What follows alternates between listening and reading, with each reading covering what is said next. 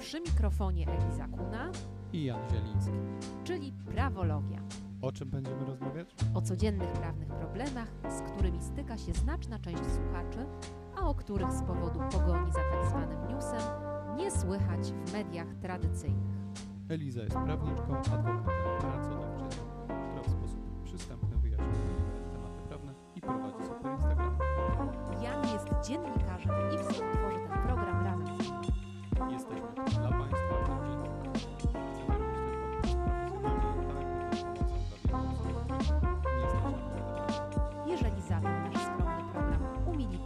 czas lub pomoże w przejściu przez postępowanie sądowe, to zachęcamy do wsparcia nas na platformie Patronite www.patronite.pl ukośnik prawologia. A słuchać nas można na Spotify, Apple Podcasty i YouTube. A zanim zaczniemy, mamy serdeczną prośbę do naszych wiernych słuchaczy, aby zasubskrybowali nas, nasz kanał albo serduszkiem, albo dzwoneczkiem, w zależności od platformy, z której korzystają do słuchania naszych podcastów. A teraz zaczynamy. Tak jest. Dzisiaj temat em, spadków. Co to jest spadek i czy jest to taka prosta e, droga do tego, żeby ten spadek dostać? Właściwie od lat, kiedy w Polsce nie było e, tradycji prowadzenia postępowań sądowych i kiedy ludzi, ludzie nie, nie sądzili się tak często, sprawy spadkowe były jedynymi postępowaniami, w których e, przeciętny obywatel przez kilkadziesiąt lat swojego życia stawiał się w sądzie. Obecnie nie ma możliwości e, stwierdzenia nabycia spadku po śmierci kogoś bliskiego bez udziału jakichś formalnych organów. E, Może to być sąd, ale może to być także notariusz. Czyli nie musimy iść do sądu, żeby nabyć spadek. Nie musimy iść do sądu, natomiast procedura notarialna zakłada mm, jednoczesne stawiennictwo wszystkich spadkobierców i ich zgodną wolę. Najczęściej akt poświadczenia dziedziczenia u notariusza sporządzają osoby, które dziedziczą ustawowo, czyli spadkodawca nie sporządził testamentu. Wtedy ci spadkobiercy, czyli z reguły najbliżsi krewni spadkodawcy, dzieci, e, małżonek, e, stawiają się u notariusza razem z niezbędnymi dokumentami. To najczęściej jest akt zgonu zmarłego, akt małżeństwa, jeżeli nabywa spadek małżonek i akt urodzenia dzieci, lub też akt małżeństwa dzieci spadkodawcy, jeżeli na przykład kobieta po ślubie zmieniła nazwisko. I jeśli ci spadkodawcy mają zgodną wolę nabycia spadku z ustawy, nie mają Spadkobiercy. spadkobiercy. A, A, dziękuję Ci za czujność, Janie. Mają zgodną wolę nabycia spadku według dziedziczenia ustawowego. Wszyscy twierdzą zgodnie, że nie było żadnego testamentu. Wtedy jest możliwe przeprowadzenie takiego aktu poświadczenia dziedziczenia u notariusza. Bardziej skomplikowana sytuacja tworzy się wtedy, kiedy nie wszyscy są zgodni co do tego, że nie było testamentu, bądź był testament, ale są pewne wątpliwości co do jego prawidłowości, lub też na przykład jeden ze spadkobierców mieszka za granicą i nie może stawić się w tym samym miejscu i czasie razem z pozostałymi. Wtedy pozostaje nam droga sądowa. to na czym polega taka sprawa e, w sądzie? Jak, jak ona wygląda i jakie dokumenty są nam potrzebne, żeby przeprowadzić taką sprawę? Sprawa o stwierdzenie nabycia spadku jawi się jako proste postępowanie, ale może mieć wiele odnóg i takich poważnych, trudnych konsekwencji. I y, z pozoru prosta sprawa, która z reguły powinna trwać kilka miesięcy, może trwać na przykład 6 lat. Podstawowym wariantem jest oczywiście dziedziczenie z ustawy i tak bywa w większości przypadków, dlatego że w Polsce nie ma rozległej i częstej tradycji pisania testamentów. E, Żeby taką sprawę założyć, trzeba właśnie przedłożyć te akty stanu cywilnego, o których wcześniej wspomniałam, złożyć wniosek do sądu, opłacić go e, kwotą. Te kwoty się zmieniają, ale mm, w zależności od tego, czy składamy oświadczenie o przyjęciu spadku, czy nie, e, wahają się w granicach od 50 do 100 zł.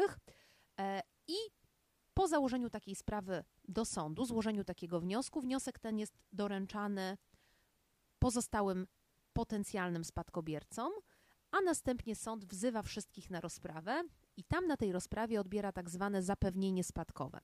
To oznacza, że zapewnienie spadkowe mm, dotyczy wszystkich istotnych elementów e, dotyczących życia spadkodawcy i jego śmierci.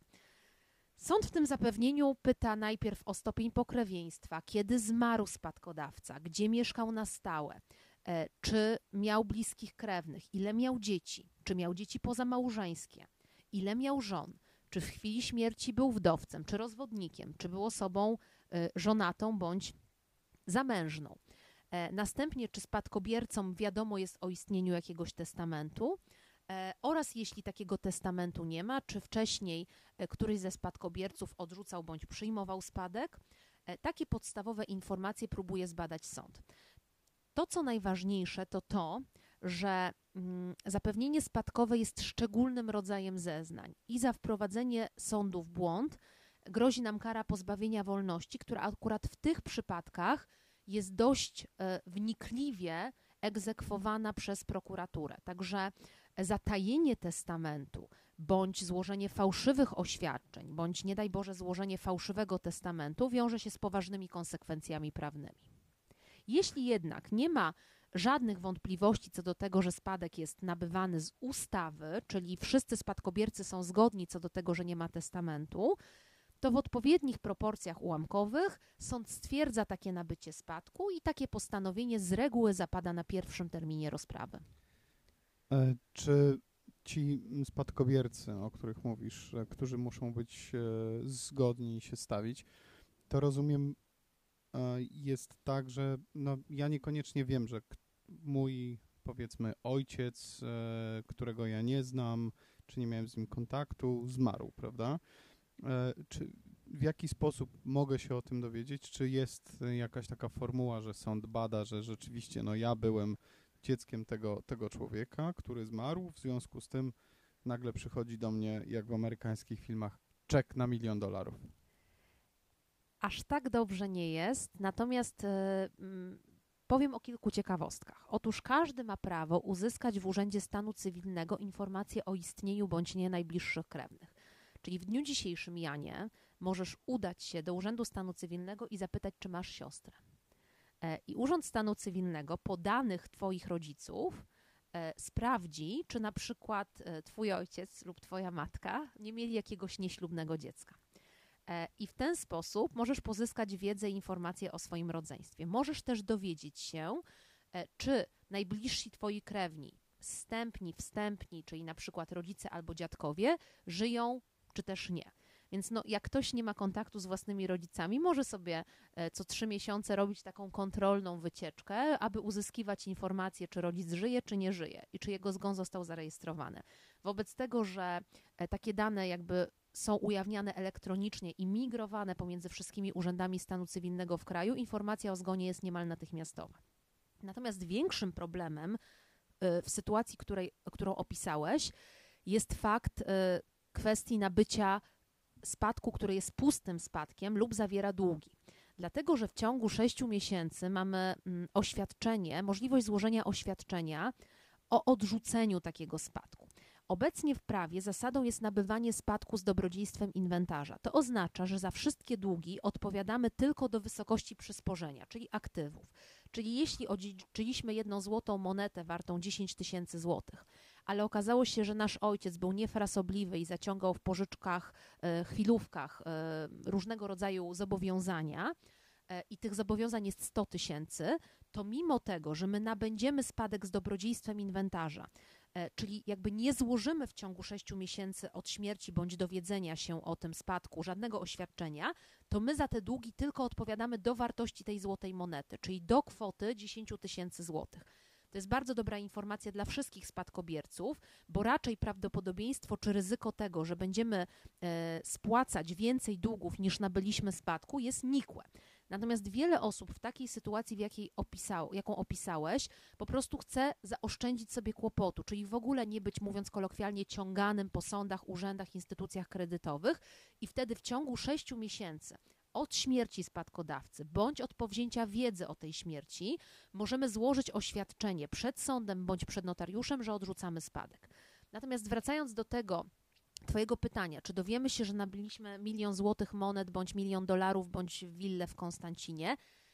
Z reguły dowiemy się najpierw, że jesteśmy spadkobiercą, czyli dostaniemy wezwanie do sądu na sprawę o stwierdzenie nabycia spadku, gdzie sąd stwierdzi nabycie spadku w ułamkach bez badania tego, co wchodzi w skład masy spadkowej, a dopiero później będziemy mogli, na przykład za pomocą komornika, badać, co w tym spadku jest bądź było.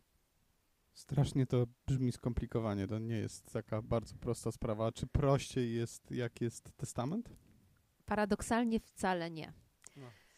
Dlatego, że kiedy postępowanie toczy się e, w przedmiocie testamentu, to oznacza, że i tak wszyscy spadkobiercy, którzy byliby potencjalnie spadkobiercami ustawowymi, są wzywani do sądu i oni muszą się stawić. Czyli weźmy przykład z każdej polskiej rodziny, czyli że jest ukochany syn albo córka, a pozostałe rodzeństwo czuje się mniej kochane i odrzucone. E, I ten ukochany syn bądź córka otrzymuje testament, w którym jeden z rodziców, na przykład matka, mówi: Wszystko, co mam, zapisuję mojej ukochanej córce Agnieszce. Sprawa wydawałaby się z pozoru oczywista. Agnieszka idzie z testamentem do notariusza bądź do sądu. Sąd stwierdza: No, Agnieszko, nabywasz wszystko. Y, życzę ci powodzenia w pożytkowaniu pieniędzy, które zgromadziła twoja matka. Otóż niestety Agnieszka, żeby przeprowadzić to postępowanie spadkowe, musi podać wszystkie dane pozostałego rodzeństwa, ich może być na przykład pięcioro. Podać ich adresy, pesele, akty urodzenia i akty małżeństwa i sąd ich wszystkich musi poinformować o toczącym się postępowaniu spadkowym. A skąd Agnieszka ma wziąć te dane? Jeżeli słuchałeś uważnie, to wiesz, że może je wziąć z Urzędu Stanu Cywilnego. To znaczy imiona, nazwiska i pesele. To jest obowiązek Agnieszki, żeby to przetargać, a sąd nie może sam zapytać Urzędu Stanu Cywilnego? Już wyjaśniam. Więc Agnieszka musi najpierw wykazać, że próbowała zdobyć wszelkie możliwe dane dokumenty, dane i dokumenty świadczące o tym, kto jest jej rodzeństwem. E, z całą pewnością może pozyskać akty urodzenia, akty małżeństwa. Urząd powinien jej też udzielić informacji o peselach. Natomiast e, prawdopodobnie nie uda jej się pozyskać adresów. Odkąd weszło rozporządzenie dotyczące ochrony danych osobowych, takiej możliwości nie ma. Kiedyś można było wystąpić do Ministerstwa Spraw Wewnętrznych i Administracji lub do wcześniej do gminy i gmina podawała ostatni znany adres zamieszkania bądź zameldowania. Teraz takich e, możliwości nie ma e, i faktycznie, jeśli nie znamy adresów rodzeństwa, możemy spróbować złożyć wniosek bez tych adresów i wtedy sąd tak zwanej bazie PESEL jako organ państwowy może uzyskać dostęp do tych adresów. Natomiast musimy najpierw wykazać, że poczyniliśmy maksymalnie dużo starań, by te dane pozyskać. No ale to nie koniec przygody naszej Agnieszki. Dlatego, że Agnieszka, kiedy już ustali, ile ci rodzice mieli dzieci ślubnych, nieślubnych, małżeńskich, panieńskich i ze wszystkich małżeństw, no tu mówimy o dzieciach matki, e, to musi ich wszystkich wezwać na rozprawę. Oni oczywiście mogą się nie stawić ale sąd musi mieć stuprocentową pewność, że odebrali wniosek i wiedzą o tym postępowaniu spadkowym i testamencie. I jeśli tylko jedno z nich na przykład nie odebrało korespondencji bądź mieszka za granicą, to Agnieszka musi doprowadzić do tego, że komornik doręczy im wniosek, czyli opłacić tego komornika właściwego dla ich miejsca zamieszkania, który zapuka do ich drzwi i doręczy wniosek razem z testamentem przeciwnym wypadku postępowanie Agnieszki o nabycie tego spadku z testamentu może zostać zawieszone. Na jak długo? Na czas, do kiedy e, sądowi lub Agnieszce nie uda się ustalić, gdzie faktycznie zamieszkuje członek jej rodzeństwa mm, i czy nie odbiera tego intencjonalnie, no bo może być też tak, że ktoś faktycznie zamieszkuje pod tym adresem, ale nie odbiera tego z premedytacją. Wtedy komornik rozpytuje sąsiadów, sprawdza to w różnych bazach, które są dostępne dla komorników, na przykład w Urzędzie Skarbowym czy w ZUS-ie. Jeżeli faktycznie e, potwierdzi, że to jest prawidłowy adres i napisze to w liście do sądu, wtedy sąd może dalej procedować. No ale rozmawialiśmy trochę o długości trwania procesów sądowych w poprzednich odcinkach. Jak długo może trwać taki proces i co w tym momencie dzieje się z tym majątkiem? No powiedzmy, ta mama Agnieszki przepisała pole, na którym e, całe życie uprawiała, nie wiem, chmiel, cokolwiek. Albo przepisała samochód, e, który no nie ma garażu. No i co z tymi, co, co z tymi nieruchomościami, co z tymi ruchomościami czekają na wyrok sądu, czy Agnieszka może je użytkować, może pilnować, żeby nie traciły na wartości, może z nich korzystać. W polskim systemie prawnym jest domniemanie nabycia spadku z chwilą śmierci spadkodawcy. Czyli sam spadek nieformalnie przechodzi w ręce spadkobierców, tych, którym się wydaje, że są spadkobiercami, już w momencie śmierci. Natomiast postępowanie sądowe, mówimy w prawie, że ono ma charakter deklaratoryjny. Czyli to postanowienie, które zapadnie, ono tylko stwierdza, potwierdza po czasie, że już w dacie śmierci tego spadkodawcy tamci spadkobiercy nabyli ten spadek. Więc moje stanowisko jest takie, że ci potencjalni spadkobiercy, czy będzie to Agnieszka, czy będzie to na przykład całe rodzeństwo Agnieszki, bo nie było testamentu, mogą starać się zarządzać tym majątkiem w taki sposób, aby przynajmniej ten majątek nie generował strat, mimo tego, że postępowanie sądowe jest nadal w toku. Natomiast w razie sporu co do tego, na przykład, czy daną nieruchomość można wydzierżawić, jak w przypadku tego pola, czy wynająć, jak w przypadku mieszkania, można się zwrócić do sądu e, o tak zwane zabezpieczenie, aby sąd w trybie takim pilnym, natychmiastowym wyraził Czyli zgodę. 6 miesięcy? W praktyce około miesiąca. Okej, to dobrze. E, Natomiast e, oczywiście niejednokrotnie są takie sytuacje, kiedy spadkobiercy nie wiedzą, co jest w składzie spadku, bo nikt im tych informacji przed spadkobraniem nie chce udzielić.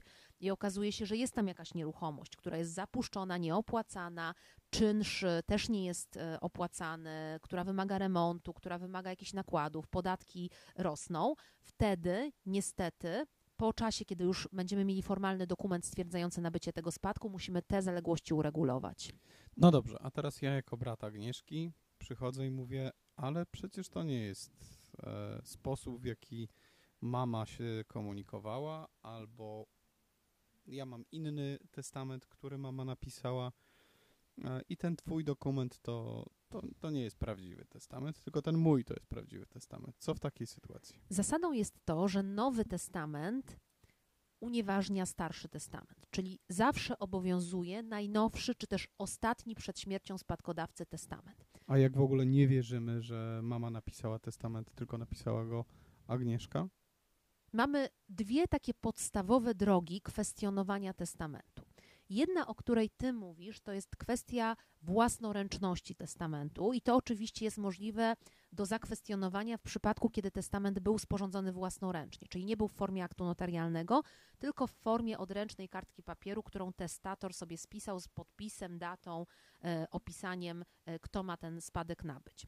Wtedy, jeżeli mamy wątpliwości co do tej własnoręczności, musimy powołać e, biegłego grafologa, który na podstawie próbek pisma ręcznego, na przykład naszego podpisu na dowodzie osobistym, to znaczy nie naszego, tylko tego, kogo już, kto już nie żyje, e, lub innych e, próbek podpisu, na przykład bardzo częstą pomocą w dawnych czasach były kartki pocztowe, czyli e, ludzie wysyłali do siebie życzenia imieninowe, urodzinowe, na święta czy z wakacji wysyłali pocztówki i biegły grafolog bierze te pocztówki, które wysyłał spadkodawca i porównuje próbki pisma właśnie z tym testamentem.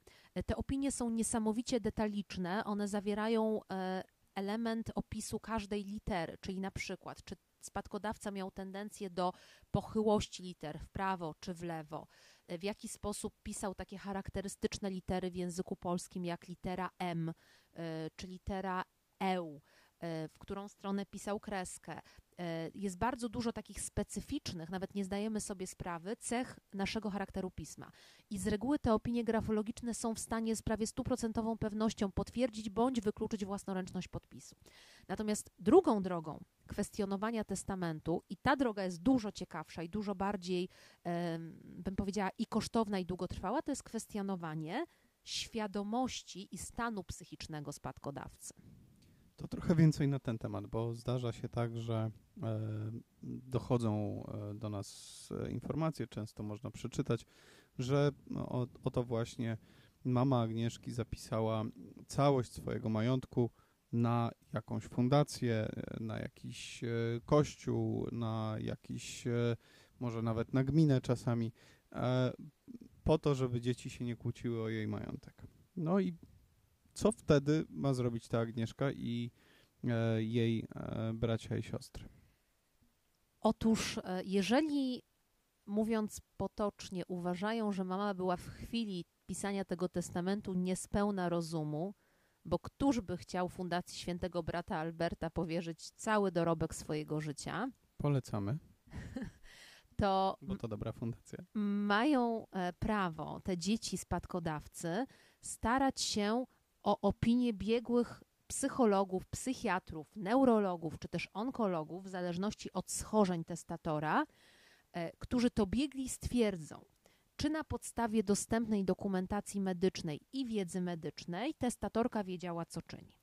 Niesamowicie e, ciekawe są te opinie, dlatego że zaczyna się od ściągnięcia z Narodowego Funduszu Zdrowia informacji o wszystkich placówkach, w których testator leczył się w okresie pisania testamentu i na kilka lat przed. Tych placówek może być pięć, a może być i pięćdziesiąt. Od Ale może być też zero. No, są osoby, które się po prostu nie leczą, a mają problemy ze zdrowiem psychicznym. E, Zacznę najpierw od zdrowia fizycznego, dlatego że to jest bardzo e, interesujące, dlatego że jeżeli te placówki są, to ściąga się całą e, listę tych placówek. Potem występuje się do każdej z nich. Każda z tych placówek przesyła kserokopię e, dokumentacji medycznej i tam mogą być nawet leki, które nie są lekami psychiatrycznymi, ale na przykład są lekami przeciwbólowymi, onkologicznymi, kardiologicznymi, neurologicznymi, które wchodzą albo ze sobą w korelację, albo nawet nie, ale mają wpływ na stopień świadomości. I na przykład można nie cierpieć na chorobę e, psychiczną, ale być w ostatnim stadium choroby nowotworowej, zażywać leki, e, powiedzmy, podobne do narkotycznych, czy też do, podobne do narkotyków, podobne w swoim działaniu, i mimo tego, że ktoś nie chorował psychicznie, biegli e, neurolog, onkolog czy psychiatra mogą stwierdzić, że ta osoba nie była świadoma i nie miała swobodnej woli i decyzji w chwili pisania testamentu. A przechodząc do mm, tego zagadnienia, które ty poruszyłeś, to e, w przypadku, kiedy ktoś się nie leczył i nie ma żadnej dostępnej dokumentacji medycznej, wtedy słucha się świadków, sąsiadów, rodzinę, e, przyjaciół, księdza proboszcza, kogoś, kto znał i był w częstym kontakcie z No, jeżeli ksiądz proboszcz e, jest bardzo zainteresowany tym, żeby utrzymać taki testament, No, sąd oczywiście ma prawo oceny dowodów, natomiast z zeznań tych osób, czy dany spadkodawca poznawał ludzi, czy znał ich imiona, czy rozpoznawał twarze, czy wiedział, kto jest kim, czy nie mówił do swojej siostry ciociu, e, można stwierdzić, czy ta osoba w danej chwili była władna sporządzić testament, czy nie, i na tej podstawie biegli psychiatrzy też mogą się e, wypowiadać. Zachęcamy Państwa do e, pisania komentarzy i zadawania nam również pytań e, w komentarzach. E, a na dzisiaj dziękujemy i mamy nadzieję, że ta garść informacji będzie przydatna. Pozdrawiamy serdecznie i pamiętajcie, żeby zasubskrybować nasz kanał. Do usłyszenia. Do usłyszenia.